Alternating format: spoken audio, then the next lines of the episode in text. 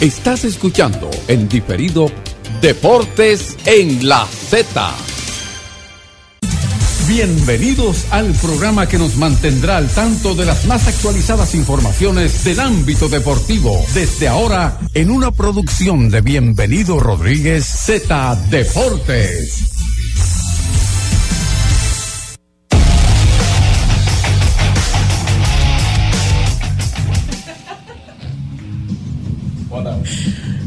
Muy buenas tardes, bienvenidos a Z Deportes. Hoy miércoles en vivo aquí, 28 de febrero, después del feriado del Día de la Independencia.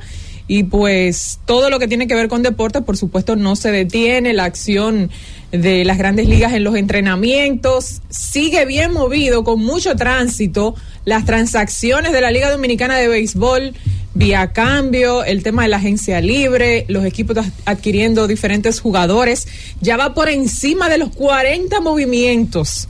40 movimientos hasta este momento y ya vamos a entrar en esta semana precisamente al mes de marzo.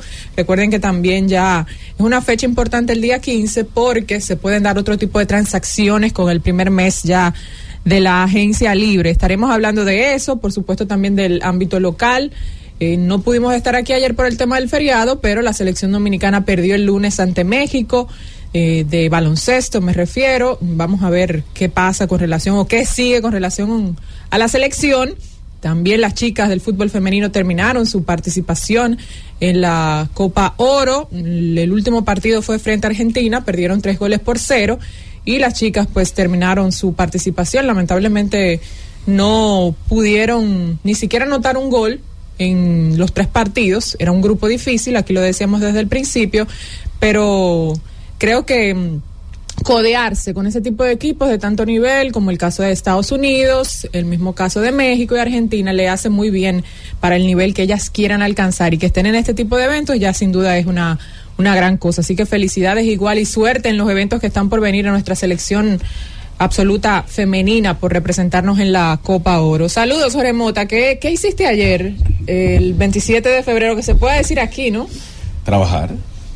Eh, me, tocó, me tocó transmisión en CDN, me tocó el partido de Cleveland Cavaliers y Dallas Mavericks, un juegazo, un juegazo que se definió un, Ave María ahí de Max eh, desde antes de la media cancha para que el equipo de Cleveland termine consiguiendo la victoria sobre Dallas Mavericks un gran partido de Luka Doncic. Y obviamente también vamos a estar tocando en el bloque de baloncesto sobre todo las cosas que yo entiendo que puede mejorar la selección de República Dominicana luego de la derrota contra México, pero entendiendo que la solución no está en el patio a nivel dirigencial. ¿Cómo estás, Tiburcio?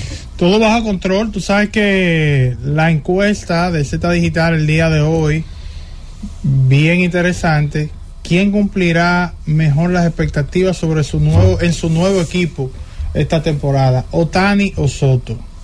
Pues no, vamos a estar claros, esos son los dos que se han movido, los más importantes, los dos movimientos más impactantes que hemos tenido.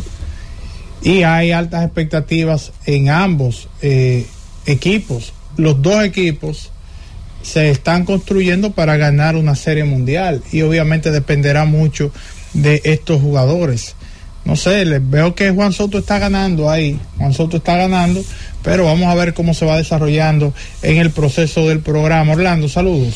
Saludos Jonathan, saludos a todo el pueblo dominicano.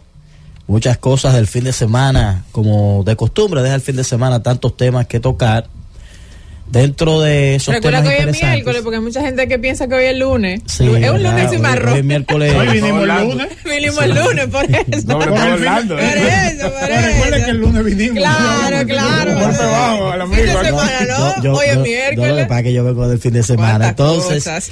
decir que dentro de las cosas interesantes eh, que han pasado ¿verdad? en los últimos días y que me llaman la atención, eh, unas declaraciones de Audo Vicente hablando de agencia libre, donde él hace una proyección bastante interesante de ese tema, hablando de que eh, quizás no lo ve de la manera más positiva, que necesita que la liga apriete un poquito más.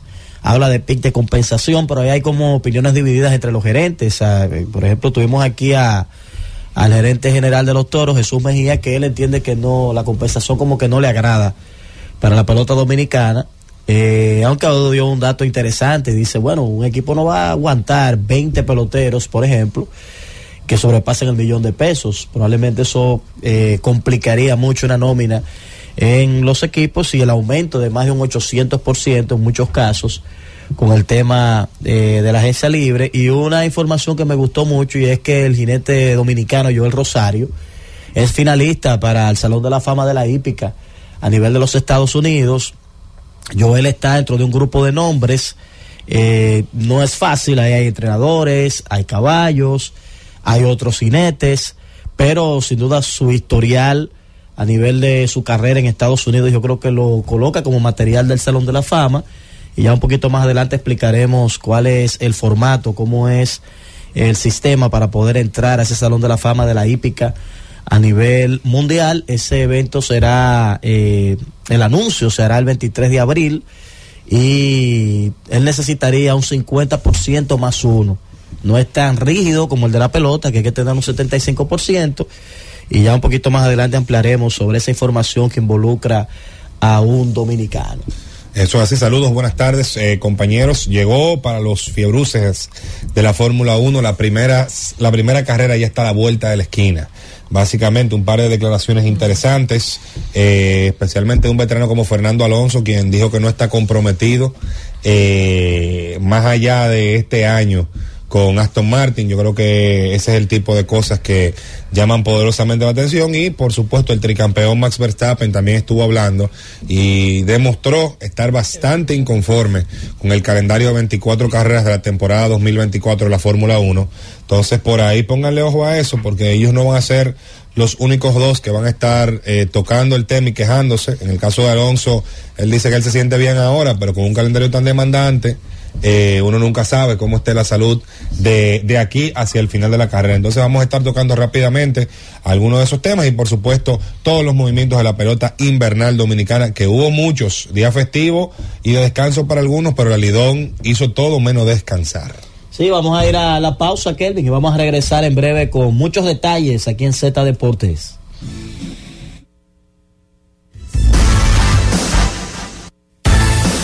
Z Deportes.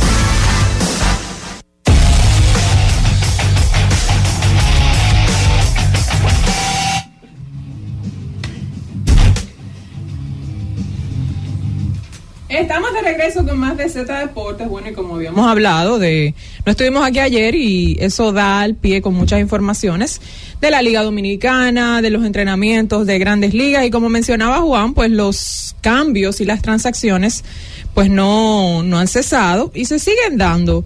Eh, algunos ya hechos oficiales por los equipos y demás. Y el más reciente involucra precisamente a las estrellas y a los toros del este. Eso es así, Susi, pues los toros del este adquirieron en el día de ayer a los jugadores Johensky, Jokensi, perdón, Noel, al zurdo Jerry Gervasio y, el pick, y un pick de novena ronda proveniente desde las estrellas, mientras que las estrellas recibieron al intermedista Manuel Valdés, al jardinero Junior Pérez y al infielder Moisés Castillo, un cambio entre ambas escuadras que involucró a cinco jugadores y un pick eh, hemos visto el segundo cambio, de hecho, que involucra a un pick en lo que va esta temporada baja. Los Leones, pues, intercambiaron uno recientemente también en el cambio de Zoilo al Monte. Entonces, hemos visto que los, equipos están utilizando esas selecciones del draft como moneda de cambio, por lo que va a estar bastante interesante una vez llegue el sorteo de eh, novatos del 2024. En cuanto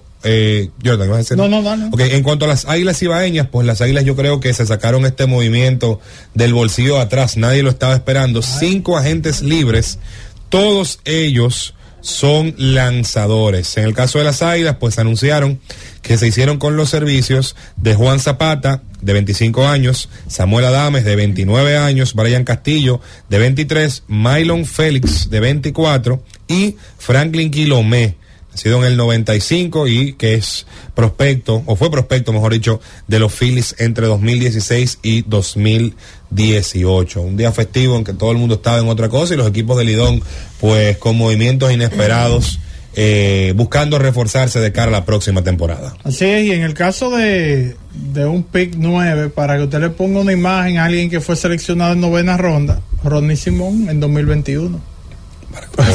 Los toros del este.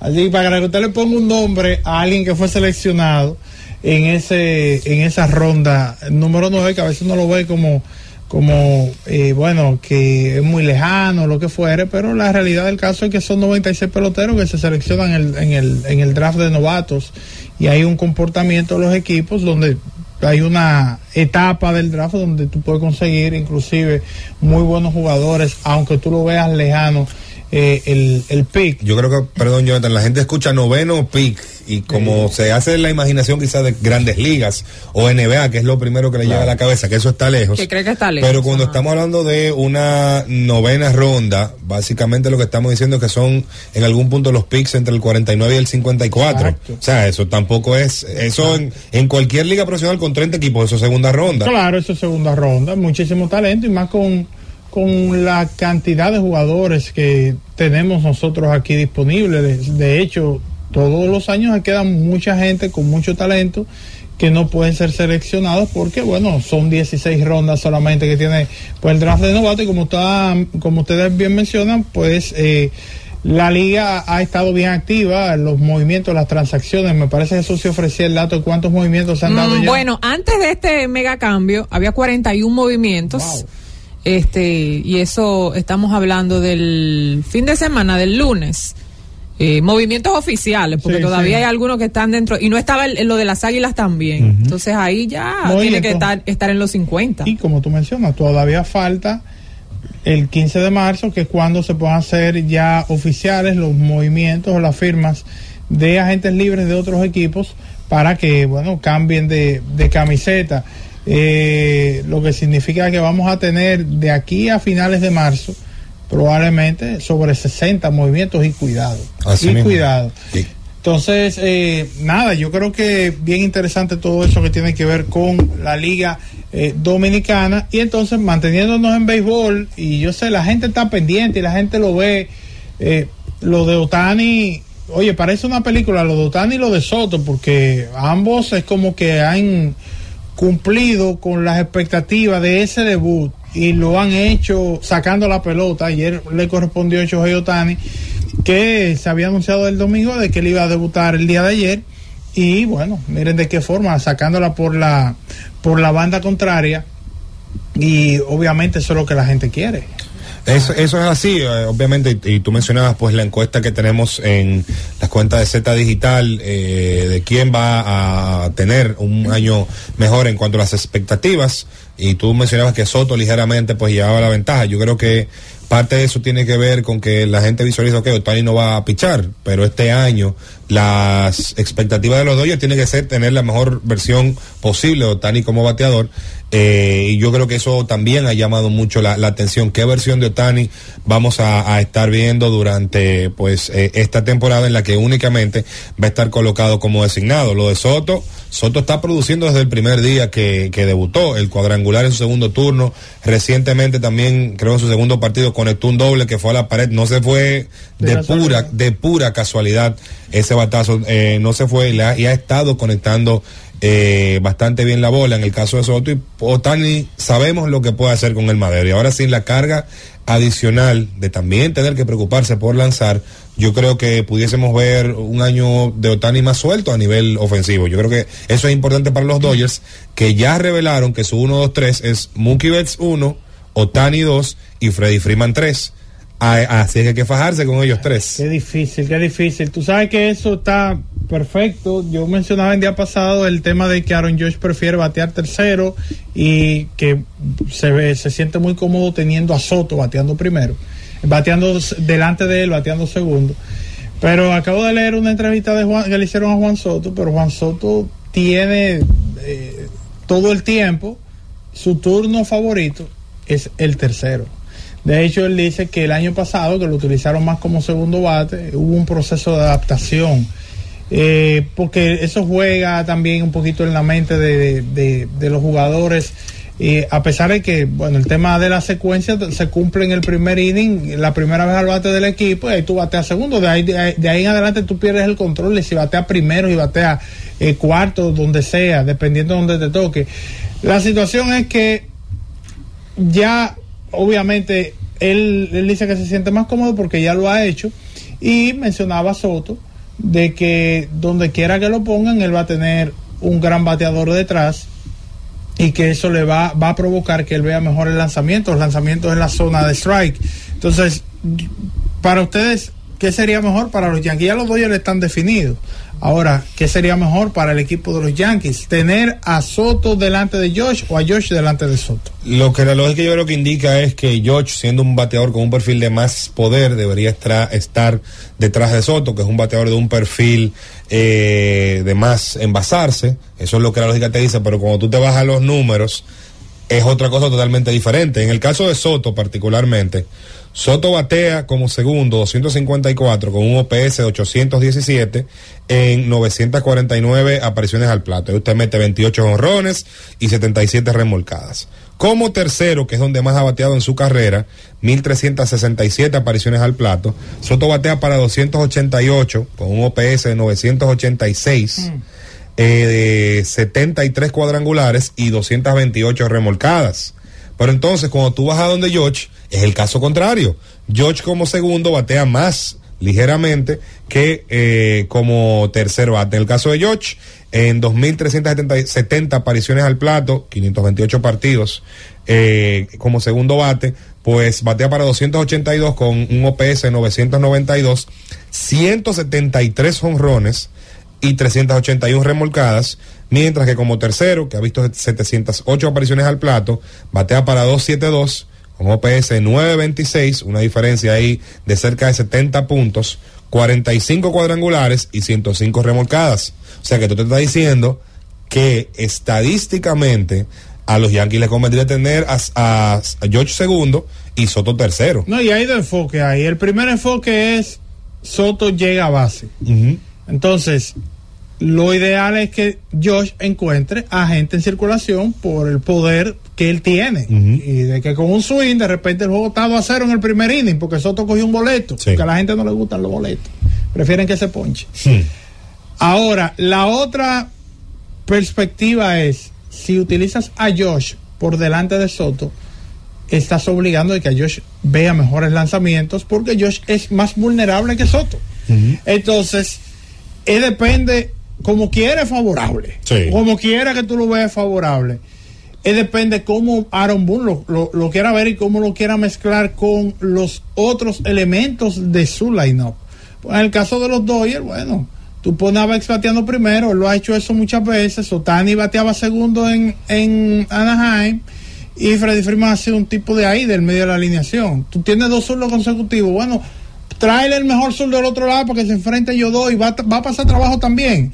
Entonces, eh, yo creo que, que la tiene, ahí sería cuestión de sentarse. ¿De quién? Porque yo, el caballero del equipo, y te ha dicho que quiere batear tercero. Correcto. Y Juan Soto te está diciendo, a mí me gusta de tercero, pero ya yo estoy medio adaptado a segundo, no me desagrada. Además, yo voy a batear delante de Josh. Es decir, que, que Aaron la tiene ahí complicada, aunque los números están diciendo otra cosa. No sé qué opina. Orlando, ¿cómo te gusta a ti, Orlando? Eh, bueno, eh, a mí me gustaría verlo delante de George. Particularmente a mí me gustaría eh, que él vea picheos primero que George. Pero tú dijiste algo clave. Yo creo que va a depender mucho de lo que entienda Boone y lo que entiende ese departamento de operaciones, lo que estadísticamente ellos proyecten no, no me desagradaría tampoco que ellos jueguen con eso, dependiendo del tipo de pitcher, que ellos puedan jugar con esos dos peloteros. Hay un factor que quizás uno no ha visualizado.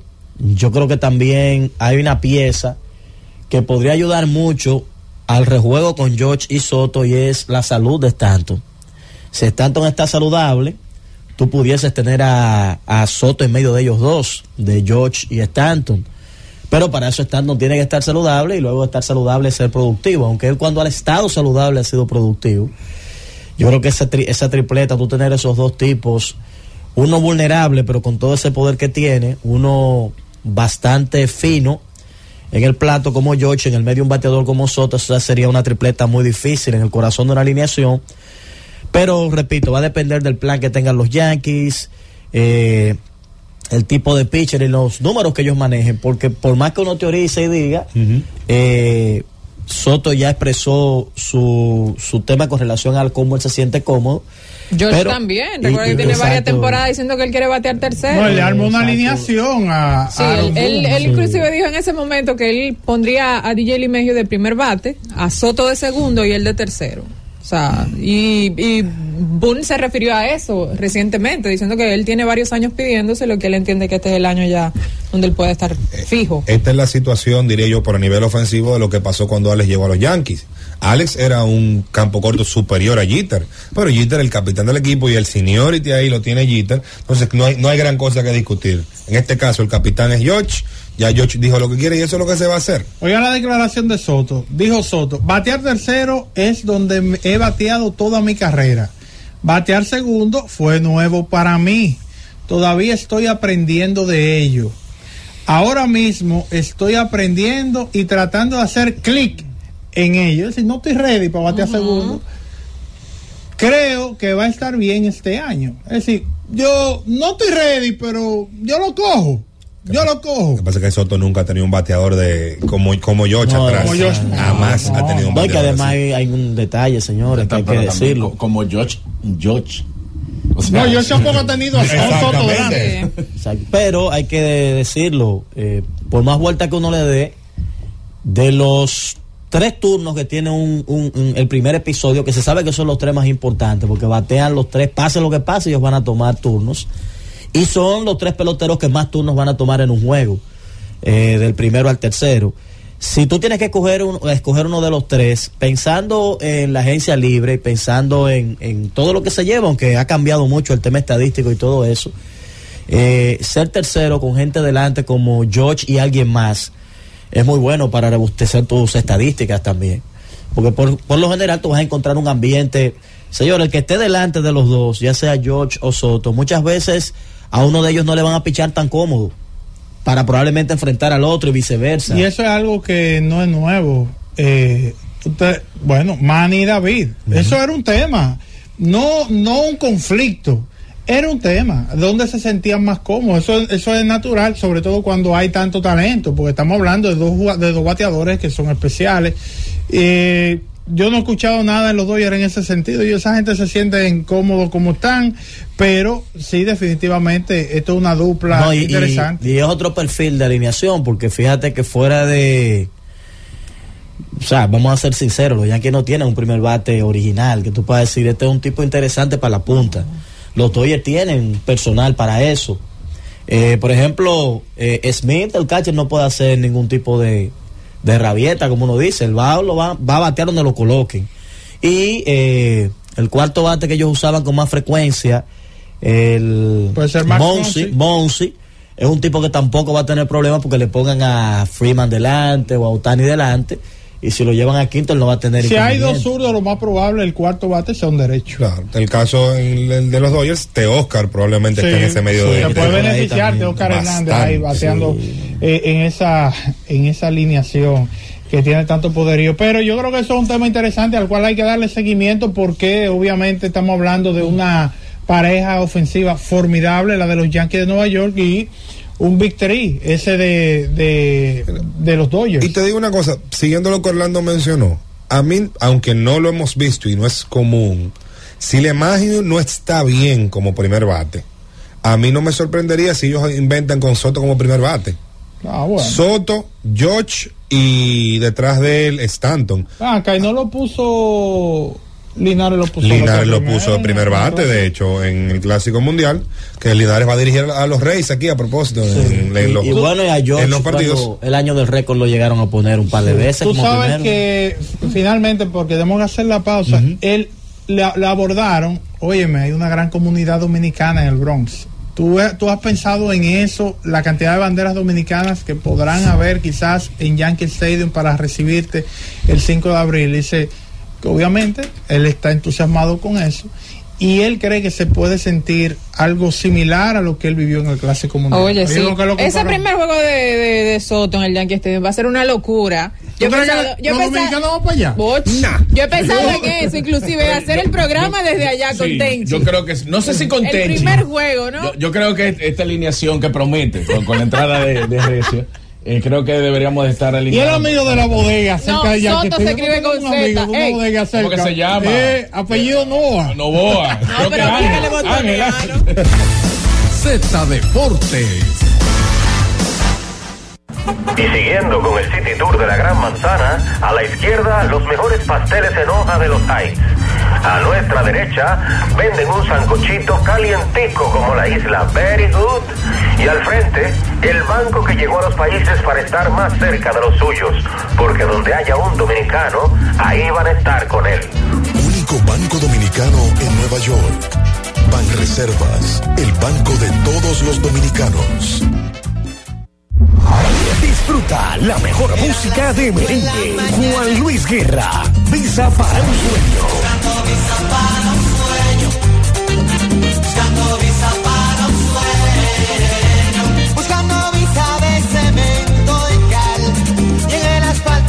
Me va a encontrar? Karen Records. Búscanos en Spotify, Apple Music, Amazon Music y en nuestro canal de YouTube, Karen Records. Mantente informado y consulta el estado de cuenta de tu fondo de pensiones a través de nuestra app AFP Crecer RD. Disponible en Google Play y App Store. Gobierno ha invertido más de 21 mil millones de pesos en el sector agua, de los cuales 9 mil millones corresponden al 2023, dijo el presidente Luis Abinader ante la Asamblea Nacional y advirtió que el país está frente a un creciente estrés hídrico.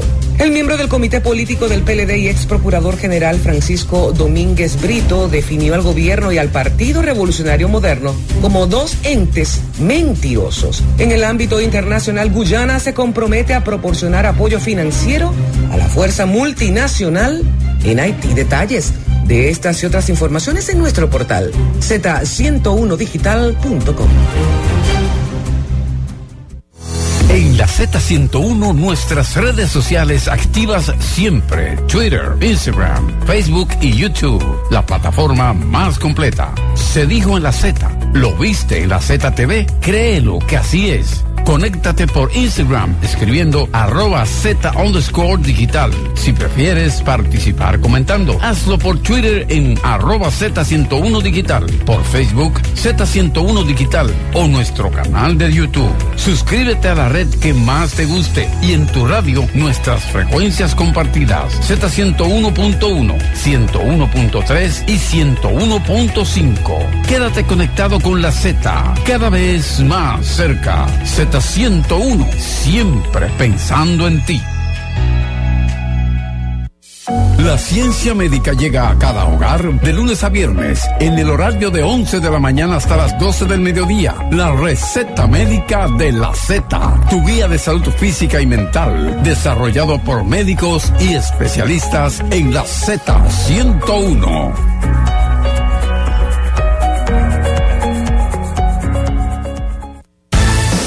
Z Deportes.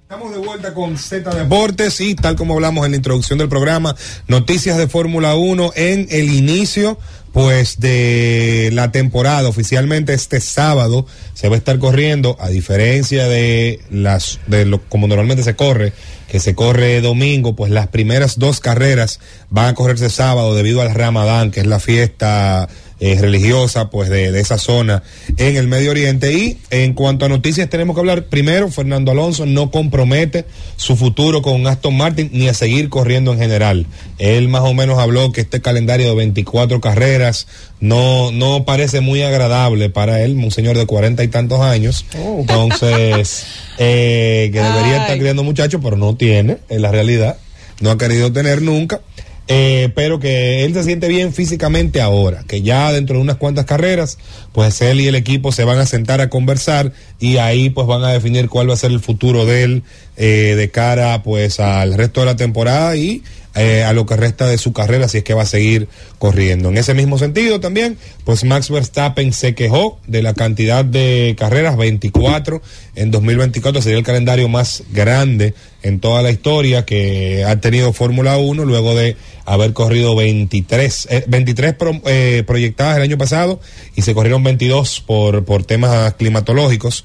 Entonces también pues Verstappen dijo, oye, ¿qué estamos haciendo aquí? Está bien que el negocio esté bueno, pero tienen que pensar en Pero uno. como- billete para como- sí, pero espérate, él tiene contrato asegurado, hasta que no se ajuste ese contrato, no le aumentan el sueldo, espérate. Es- es- la presión de Verstappen, más que cualquier otra cosa, es renegociar su Porque contrato. eh, los atletas, por ejemplo, tú vienes en la NBA y que vamos a recortar el calendario de 82, lo vamos a llevar a 66 juegos. Es menos dinero para los Claro. jugadores o en grandes ligas. No, eso es menos dinero. Te dicen que no, la asociación de jugadores, pero en la Fórmula En 1. la NFL, la NFL pasó de tener 16 partidos de serie regular a 17, o sea, 18 semanas en total de juego. Los jugadores, no, que la salud, que mira, que qué va a pasar con los jugadores, que la lesión y demás. Vieron que el revenue se disparó, vieron que hay más dinero para los jugadores, ya nadie se queja las 17 semanas. No, imagínate. Cuando pongan el juego 18, que eso va, no se van a quejar, va a ser exactamente lo mismo. No, estuve leyendo de que los ingresos van a aumentar significativamente cara a la próxima temporada. 30 millones va a aumentar el cap space para la NFL la temporada que viene. O sea, va, va- va a parecer lo que sucedió en la NBA en, eh, cuando se hicieron los acuerdos de televisión por más de 2 mil millones de dólares. Así ¿no? es. Exacto, y entre las noticias para cerrar con Fórmula 1, pues eh, durante esta temporada baja so- sa- sa- salió un reporte confirmado por Red Bull eh, de que Christian Horner, está, que es el, director del equipo, estaba siendo investigado debido a supuesto comportamiento, pues eh, mala conducta en términos generales con una compañía, una colega de trabajo de una supuesta foto que le había enviado y demás. Pues el equipo hoy anunció que ha concluido su investigación interna y simple y sencillamente pues no han encontrado que Horner haya tenido ningún tipo de comportamiento inapropiado con la empleada que se quejó en contra de él, por lo cual pues va a iniciar su temporada con el equipo sin ningún tipo de inconveniente. Bueno. Yo tengo mi opinión sobre el respecto. No, pero quiero escuchar, quiero pero escuchar. Porque... Es, un te- es un tema de... eh, Esto para mí se resolvió a puerta cerrada, Ajá. se firmó un, un acuerdo de, de confidencialidad, se le pagó un dinero a esa muchacha, deje eso así. Hubiese sido un equipo que estuviese perdiendo y no en la mejor etapa histórica de su existencia y se va así, oye, sin, sin investigación. Y el proceso es más largo y sin, también. y sin nada. Ellos hicieron su investigación y en lo que hacían esa investigación sentaron a todas las partes. ¿Qué va a tomar para resolver este negocio? Papeleta mató a menudo, se firmó lo que se iba a firmar y ellos no van a soltar al, al director más exitoso de la actualidad de esta era.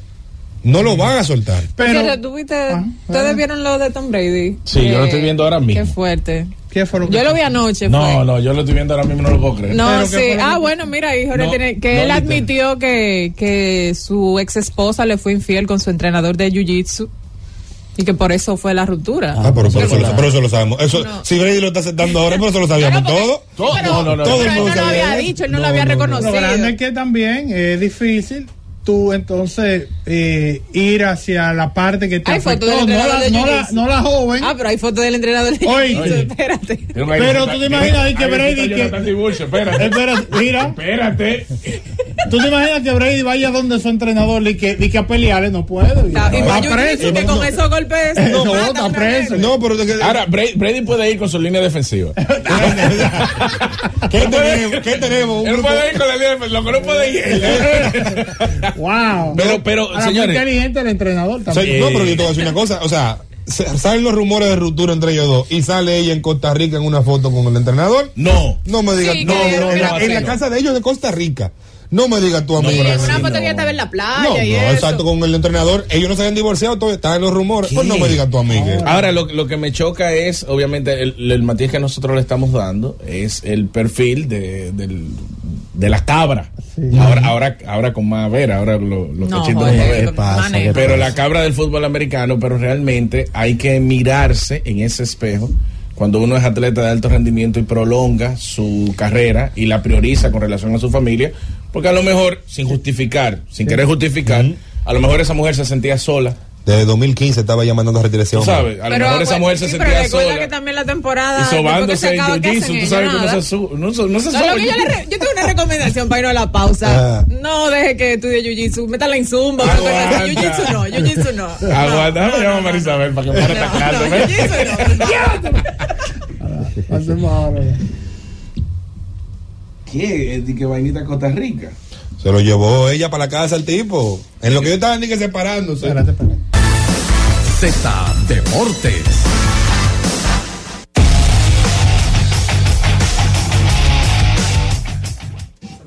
Bueno, eh, estamos de regreso con ustedes y entonces la información de que el jinete Joel Rosario es finalista para el Salón de la Fama de la Hípica, necesita el 50% más un voto para poder ingresar a ese Salón de la Fama, que será, la información será conocida ya el 23 de abril de este mismo año. Rosario, que todo el mundo sabe que es una leyenda hípica, el hombre recibió esa información un día tan especial como ayer, celebrando el 180 aniversario de la independencia de la República Dominicana. Él es parte de ocho personalidades y nueve caballos, porque también exaltan algunos ejemplares considerados para esta clase 2024 al Salón de la Fama del Museo Nacional de Carreras, con sede en Saratoga, New York. Rosario, Jorge F. Chávez, los únicos dos jinetes que son parte de ese grupo que tratará de conseguir eh, un espacio en ese Salón de la Fama. También están los entrenadores Christopher Clement, Kiara Maloglin, Graham Monson, Don F. O'Neill, John W. Sadler y John A. Chiref. Además los caballos Blin Lock, Game on Dude, Gio Ponti, Gun Runner, Harvey Grace, eh, Justify Conagol, Lady Ellie y Rad to Riches. Son de los eh, ejemplares que estarán también buscando la oportunidad de entrar a ese Salón de la Fama. Repito que para usted ingresar a ese templo necesita el 50% más un voto de un panel de votantes que está compuesto por 15 eh, miembros para calificar a cada uno de los que están en esa votación.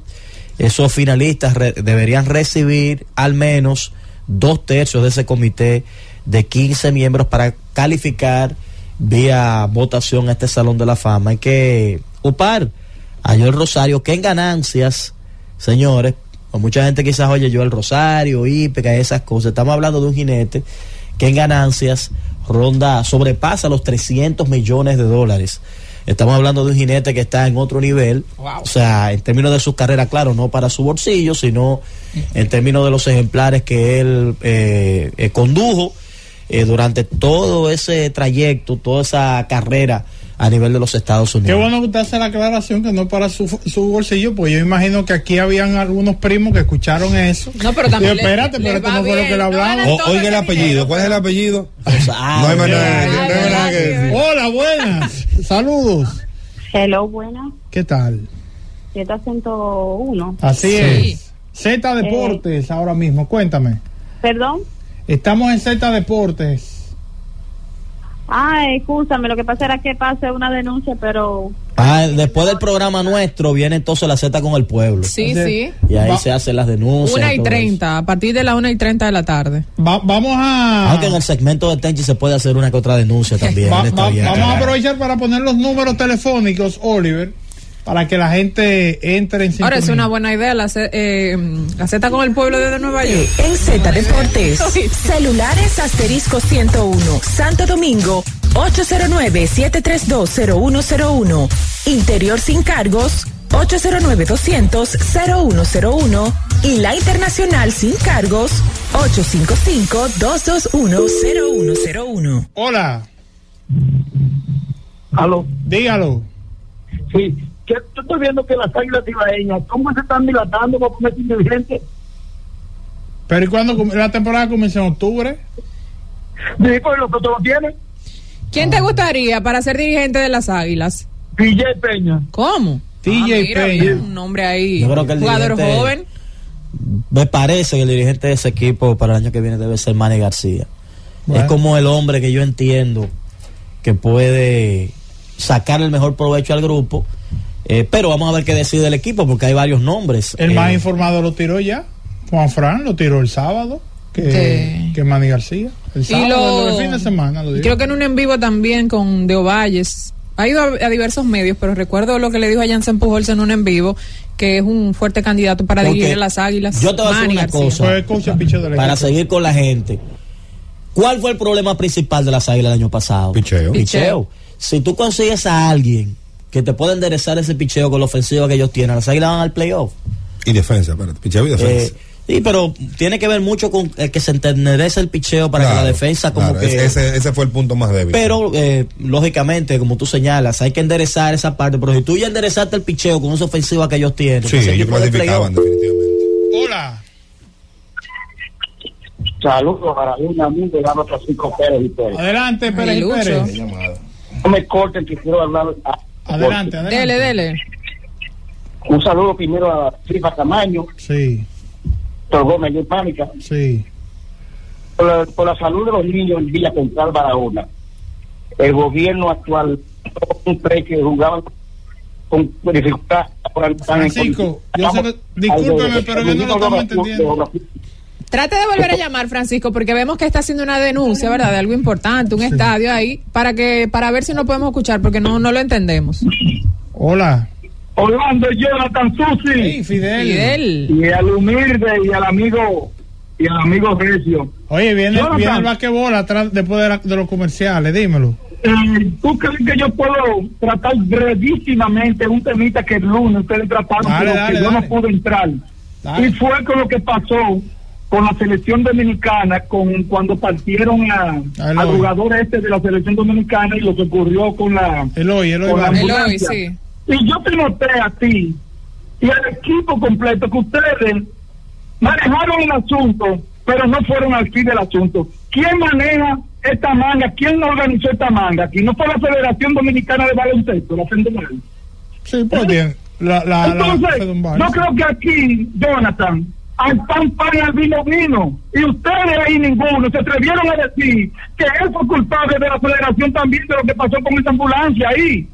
O sea, este señor, el, el que está elegido como un faraón ahí, el, el, el, el señor Uribe, es un fallo de él. Y hay que decirlo con mucha responsabilidad.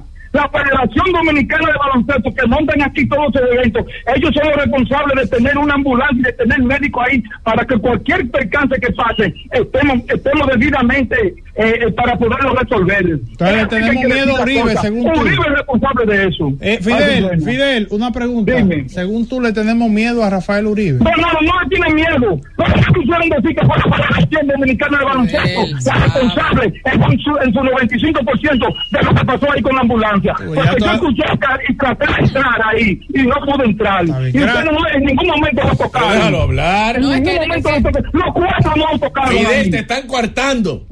Pero oye, gracias, Te están coartando. un segmento con Fidel en el Humilde TV para yo, que se exprese. yo soy. Fidel y dejo de llamar Buenas. aquí por, por el maltrato Oye, que al final no se estaba escuchando, en verdad. Dígalo. Ese es Fidel. Apro- a- Mire. atropella.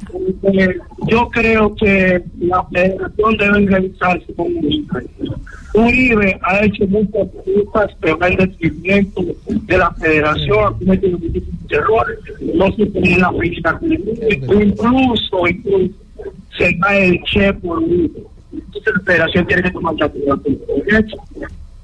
Bueno, mira, antes de la pausa, ¿verdad? La gente parece que tenía esas llamadas en hall desde el lunes, como ayer era feriado, para expresarse de la selección. Eh, informa nuestro compañero Víctor Vázquez que no vuelve a estar en ninguna instancia José Lejer con los Leones del Escogido. Nosotros que habíamos hablado, ¿verdad?, de manager de las Águilas. Recuerden que él inició la temporada pasada también como dirigente de Águilas Ibaeñas, así que estará disponible para trabajar con cualquier otro equipo. José Lejer, un hombre de béisbol, tiene que encontrar trabajo rápido. Escuché a, a José Antonio dando unas declaraciones sobre Lejer, eh, porque conversó con Lejer, a José Antonio Mena, y él decía que Lejer va, no va a trabajar este año en Lidón.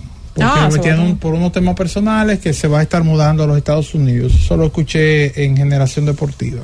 Así que, bueno, vamos a aprovechar para hacer la pausa. A regreso baloncesto. Z Deportes.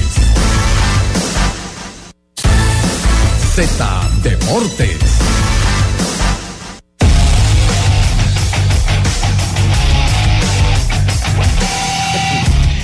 Retornamos acá en Z Deportes. Hay que hacer un podcast eh, con lo que sucede tras bambalinas, antes de, de ir al aire, muy, muy buenos temas, lo que expone Orlando Méndez, aunque usted no lo crea. Mire, deporte parte atrás.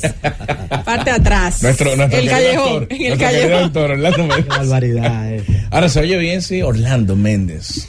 Sí, sí. Mira, tienes que sacar tu nombre de actor, porque eso como que daba. Segundo, Orlando. Bloom, Orlando Bloom. RD. Orlando Bloom Aguanta. RD. Te queda grande. Orlando Boom. Orlando Boom, ahí sí. Orlando Boom, sí. Miren, vamos a hablar de baloncesto. Primero, a salir de, de lo que todo el mundo sabe, el derrota de la República Dominicana contra la selección de México. Iban unas bajas eh, eh, que se habían mencionado desde el viernes. Había un ambiente de que posiblemente ya Montero iba a jugar, al final no pudo jugar y terminó Richard Bautista y Luis Mal Ferreira eh, cubriendo los espacios de Ángel Luis Delgado y de Jan Montero y el resultado era precisamente sensibilidad en la parte ofensiva con esas dos ausencias y el equipo de México se vio dominando completamente el partido, aunque ya eh, a finales del tercer cuarto y en el último cuarto República Dominicana pudo reaccionar con buenas gestiones defensivas y terminaron llevando el partido a tiempo extra donde eventualmente lo perdieron. No hay forma humana, oigan lo que estoy diciendo, no hay forma humana de que David Díaz quede bien parado como dirigente de la selección. No hay.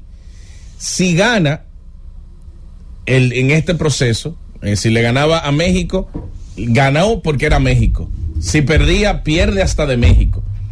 No, no, no hay una crítica a planteamientos, sino a la idea de que el dirigente sea dominicano. Lo cual, obviamente, a mi corazón se lacera porque sí creo que hay dirigentes con la capacidad de llevar las riendas de la selección y uno de ellos es precisamente David Díaz y el cuerpo técnico que lo acompaña. Sin embargo, para estar con esa zozobra y esa presión de vida de que no se hizo un planteamiento, que no se hace una jugada eh, fácil de predecir, que se permiten muchos puntos eh, detrás del arco, en la zona pintada. Y entonces eso lo vamos a achacar porque el dirigente no tiene la experiencia, porque el dirigente no es internacional, porque no es el Che. Señores, ya Michael Martínez subió una foto en su cuenta de Mm, Instagram. sí, la vi más temprano. La- la viste. ¿verdad? Sí, sí, sí. Donde está el Che David Díaz. y Sergio Hernández, la oveja. Sí. Que fue dirigente, fue el dirigente de la selección de Argentina por muchos años. Y él pone en el caption, se imaginan. O sea, como que Che García dirigente, la oveja y, y David Díaz como asistentes de la selección de República Dominicana, me imagino que para el proceso del repechaje. Y obviamente la cantidad de comentarios que ustedes ven ahí es de depotricando a David Díaz. Y yo entiendo, de verdad, y lo digo con, con toda sinceridad, que él tiene el talento y la capacidad de dirigir este equipo y llevarlo a un feliz puerto como lo hizo en su momento Melvin López. Que todavía entiendo, lo que pasa que el tema de egos y la forma quizás como la que salió Melvin López no fue la adecuada, pero todavía entiendo que hay oportunidad de la federación sentarse y Melvin López también para ver si él puede seguir dentro del proyecto a cualquier capacidad. Porque si la cosa no funciona como dirigente o se le da la oportunidad a un dirigente con un perfil internacional para que sea el capataz de la selección, ¿por qué él tiene que salir? O sea, ¿por qué no se puede mantener dentro del eh, cuerpo técnico? ¿Por qué no se puede mantener como asesor? ¿Por qué hay que banearlo de todas las actividades que haga la selección? Porque yo no he vuelto a ver a Melvin López en ninguna en ningún ambiente donde esté jugando la selección de mayores y ha sido, señores, el dirigente que no ha llevado a dos mundiales. A dos mundiales. Bueno, el, trabajo, él hizo el trabajo, inició el trabajo para, eh, para este último mundial, aunque eventualmente el que nos terminó llevando fue Néstor García. Creo que en la NBA estamos viendo algo. Yo sé que ustedes no creen, muchas de las personas que están escuchando el espacio no crean contenido en YouTube. Yo como creo contenido en YouTube, puedo decir por la cantidad de views, el interés que hay con relación a un tema. Y sobre todo yo que mi contenido lo trazo eh, íntegramente a, hacia la NBA. Y siento algo de merma en el interés de los fanáticos eh, habituales con relación a lo que sucede en el día a día de la NBA. Y yo creo, ¿A qué se y, debe? y esto especulando, claro Mm. está, al mal rendimiento por temporada en forma consecutiva del equipo de Los Ángeles Lakers y de los Guerreros Golden State, porque al final, seamos honestos, el gran grueso de los fanáticos de la NBA o se va hacia un equipo por la presencia de LeBron James o se va a la otra por lo que ha generado y los campeonatos que ha ganado en los últimos 10 años la organización de los guerreros de Golden State. Pero Golden State se ha empezado a ver bien. De hecho, en los últimos 14 partidos ha ganado 11 y ya, tie- ya tiene Clay Thompson 5 encuentros viniendo desde la banca. Y Golden State tiene 4 y 1 en esos partidos. Y de esos 5 encuentros, aún Clay viniendo desde la banca, en tres de ellos ha sido el líder anotador del equipo. Y ha jugado mal en dos partidos de forma consecutiva Stephen Curry, incluyendo el de ayer contra el equipo de Washington. Y Golden State ganó, que por cierto fue el retorno de Chris Paul a la duela. Y dijo Steve Kerr que es un lujo tener en la segunda unidad a Chris Paul y a Clay Thompson. Y no es mentira. O sea, cualquier equipo en estos momentos de la liga que tenga la oportunidad de traer a esos dos señores desde la banca, porque hay que pensar que vienen con un rol limitado y con una tarea muy específica, que es mantener el juego en la línea. Pero este equipo de Golden State, antes de la lesión de Chris Paul, tenía la mejor banca de la liga, precisamente por el rendimiento que él provocaba en la segunda unidad. Y ahora que tiene a Clay vamos a ver qué tan fluida puede ser eh, la ofensiva del equipo de los Warriors. Pero yo sí creo que ellos tienen con qué levantar cabeza, porque para mí ya se definió la conferencia del oeste. Ya no hay nada que buscar.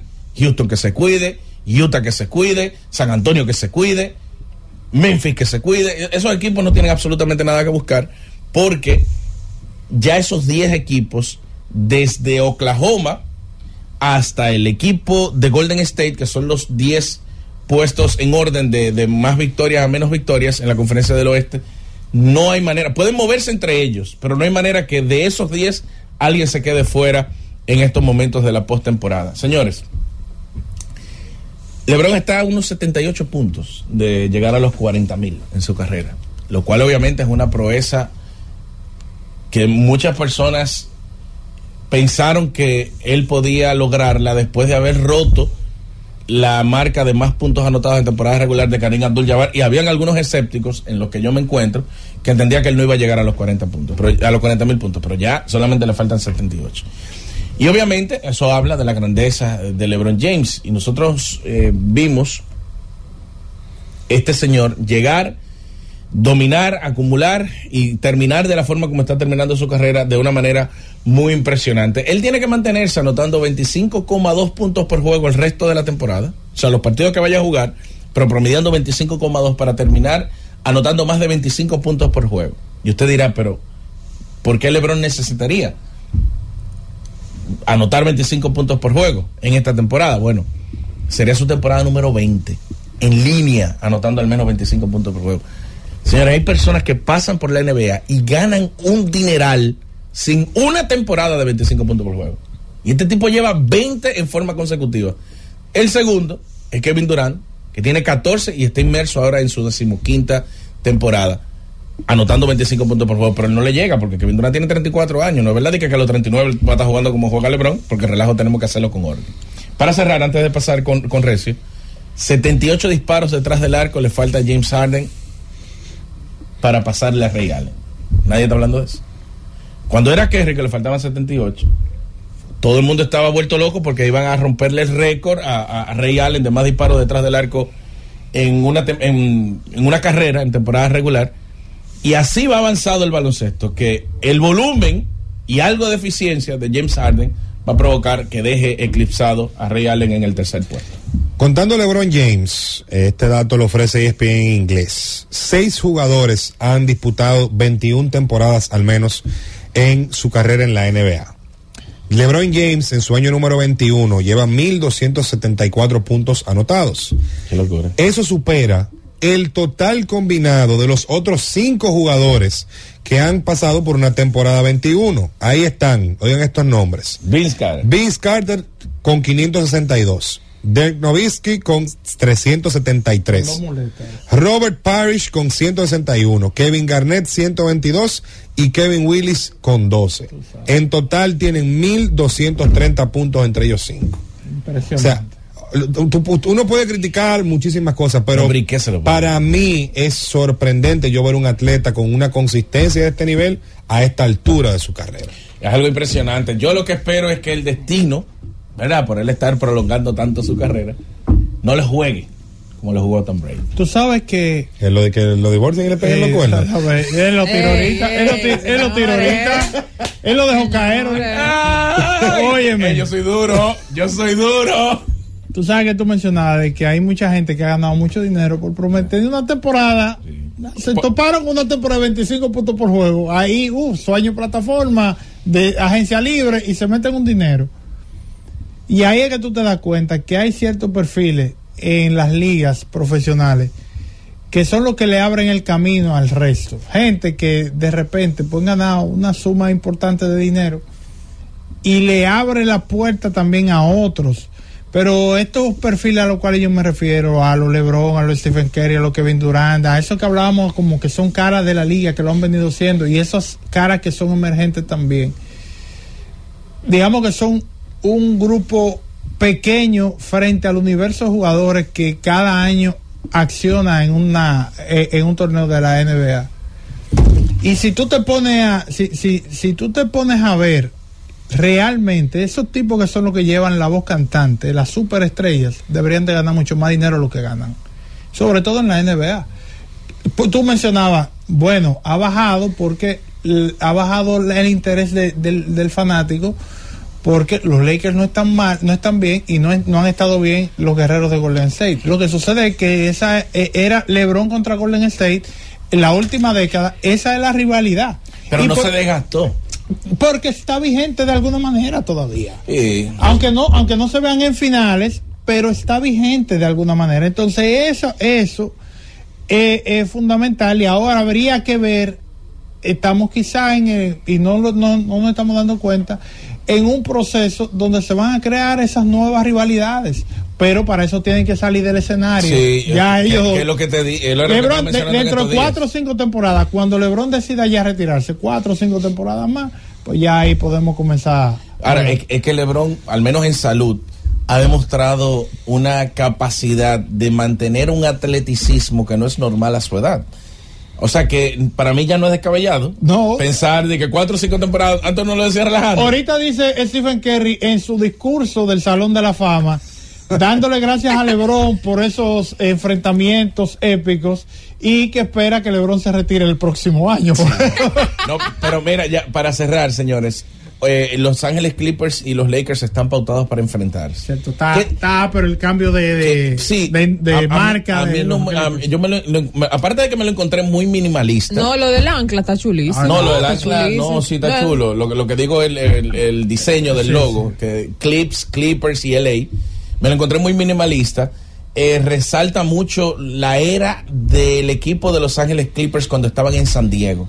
Que eso es un tema que podemos perfectamente adentrar porque es una de las etapas más bonitas de cómo los equipos se han ido moviendo de ciudad en ciudad, porque hay personas que no saben que el equipo de Los de San Diego, o sea, ese equipo de Buffalo, eh, se, se cambió los dueños, o sea, otro equipo que tenía otro dueño, se cambiaron de dueño.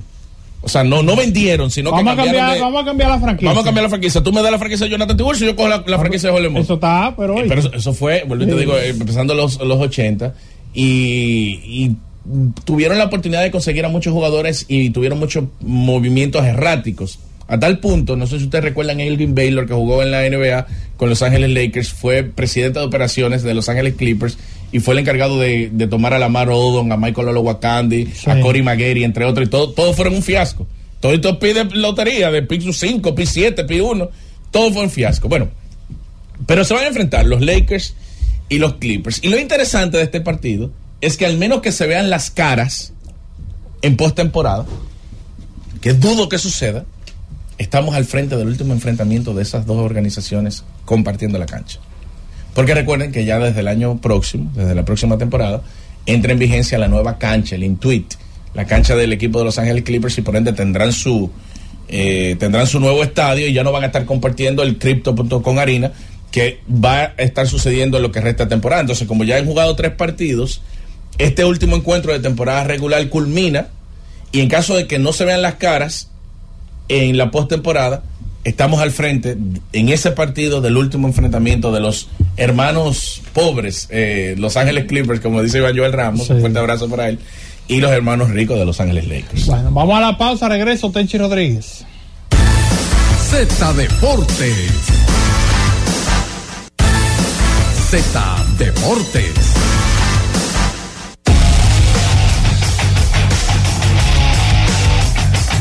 ¿Cómo hacen allá? No, no, ¿qué pasa? Tenchi Rodríguez con nosotros. Saludos, Tenchi. Católico y apostólico. Saludos, Tenchi. compañeros, buenas tardes. Saludo al pueblo dominicano, contento de estar de nuevo con ustedes después de las fiestas patrias. Hablando de fiestas patrias, el rendimiento de, de cuentas del presidente Luis Abinader, hay gente que ha cuestionado el que una vez más no se hable de deportes en la, en la rendición de cuentas. Pero con más énfasis era que el presidente no debía hablar. Al contrario, envió un mensaje claro. ¿Para qué voy a hablar de, lo que representa el deporte dominicano? Si hay lo que hay es una fiesta de, de mono, a limpio, ambicionando cómo es que se van a repartir el pastel de los Juegos Centroamericanos del Caribe 2026. Claro, ¿cómo el presidente va a hablar de, del deporte dominicano cuando los que dirigen el deporte dominicano no se pueden poner de acuerdo? Entonces, sería un mensaje de respaldo a lo malo que estaría el presidente enviando si hubiese hablado de del deporte como están viviendo esta gente, los que dirigen el deporte dominicano en sentido general. Ven acá, y entonces el Ministerio de, de Deporte no podía exhibir algo que se mencionara en el discurso de más de dos horas. Pero. Porque el Ministerio de Deporte no es el Comité Olímpico, Tenchi. Digo yo. Pero cuando Danilo en los ocho años no mencionó el deporte, nadie le exigió No, aquí que se le escribiera exigía, a aquí se le exigía. Lo Ah. que ellos hicieran. Aquí se le. Inclusive cuando se mencionaba y era poco tiempo, hasta uno lo decía, Claro. no llegó a un minuto, llegó a 30 segundos, ¿Qué pasa? 45, sí. Yo creo que en estos primeros casi cuatro años del presidente Luis Abinader, los deportistas no habían ido tanto al palacio y se le había abierto tanto las puertas al palacio y no se ha- mira que las quejas de los dirigentes es una guerra interna de intereses no de que ha salido el presidente del Comité Olímpico o los ex a reclamar de que la partida para tal juego olímpico, centroamericano, panamericano, no se le ha dado a tiempo. O sea, con esto no ha existido ningún tipo de reclamo. Entonces, el Ministerio de Deportes puede presumir de eso, de que ha canalizado todo el respaldo que ha necesitado, incluyendo la participación de República Dominicana en el Clásico Mundial, que ahí se fue 800 mil dólares, buscó el gobierno dominicano. O sea, nosotros los dominicanos que pagamos impuestos, buscamos 800 mil dólares para que la República Dominicana esté representada dignamente, además de lo que aporta MLB para el Clásico Mundial 2023 el año pasado. Yo creo que llegó el momento en que el deporte dominicano debe enviar un mensaje más allá que los resultados. Y uno se pone a ver cuál es el ejemplo que le queda a quienes se retiran. ¿Cuál es la participación de esos conocimientos que han adquirido internacionales, competitivos, y la capacitación que se logra cuando tú llegas a ser un atleta de élite. Cuando yo veo por ahí que X disciplina deportiva no tienen un presidente que haya practicado esa disciplina. No tienen ni siquiera un secretario que haya practicado esa disciplina. No tienen un vicepresidente que haya practicado esa disciplina. Y se ve redundante, sí.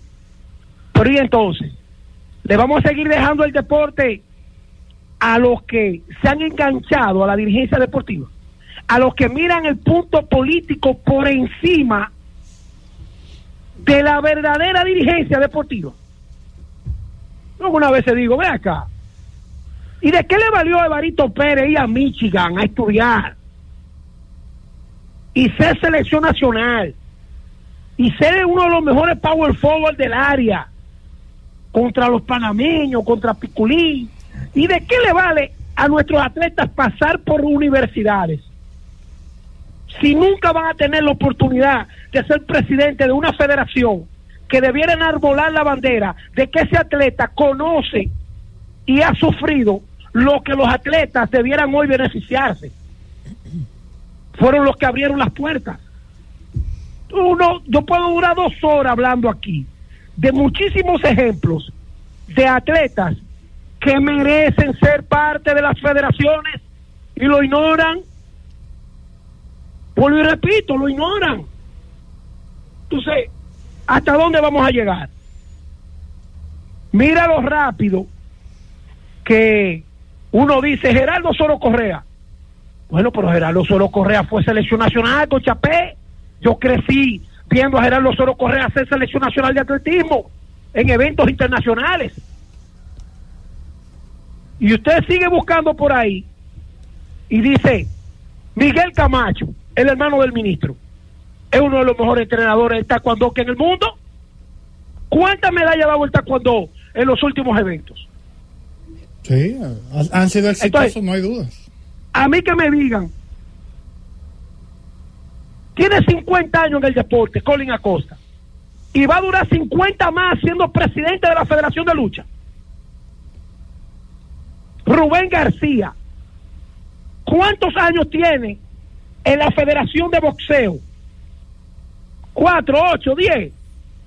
Y todavía sigue bienvenido Solano después de 40 años presidente de la Federación de Boxeo, como presidente habitan y tienen un negocio en lo que compran los, eh, los útiles deportivos, se lo venden ellos mismos y le vamos a permitir eso.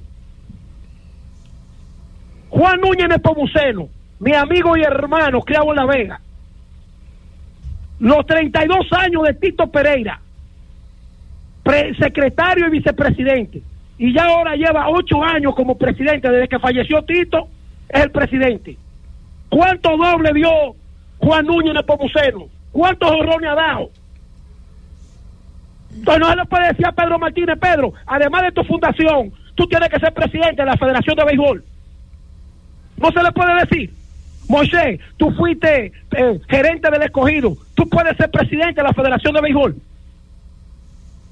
Tenemos que cambiar esta vaina. No podemos seguir lo mismo. Mira ahí la vuelta a independencia.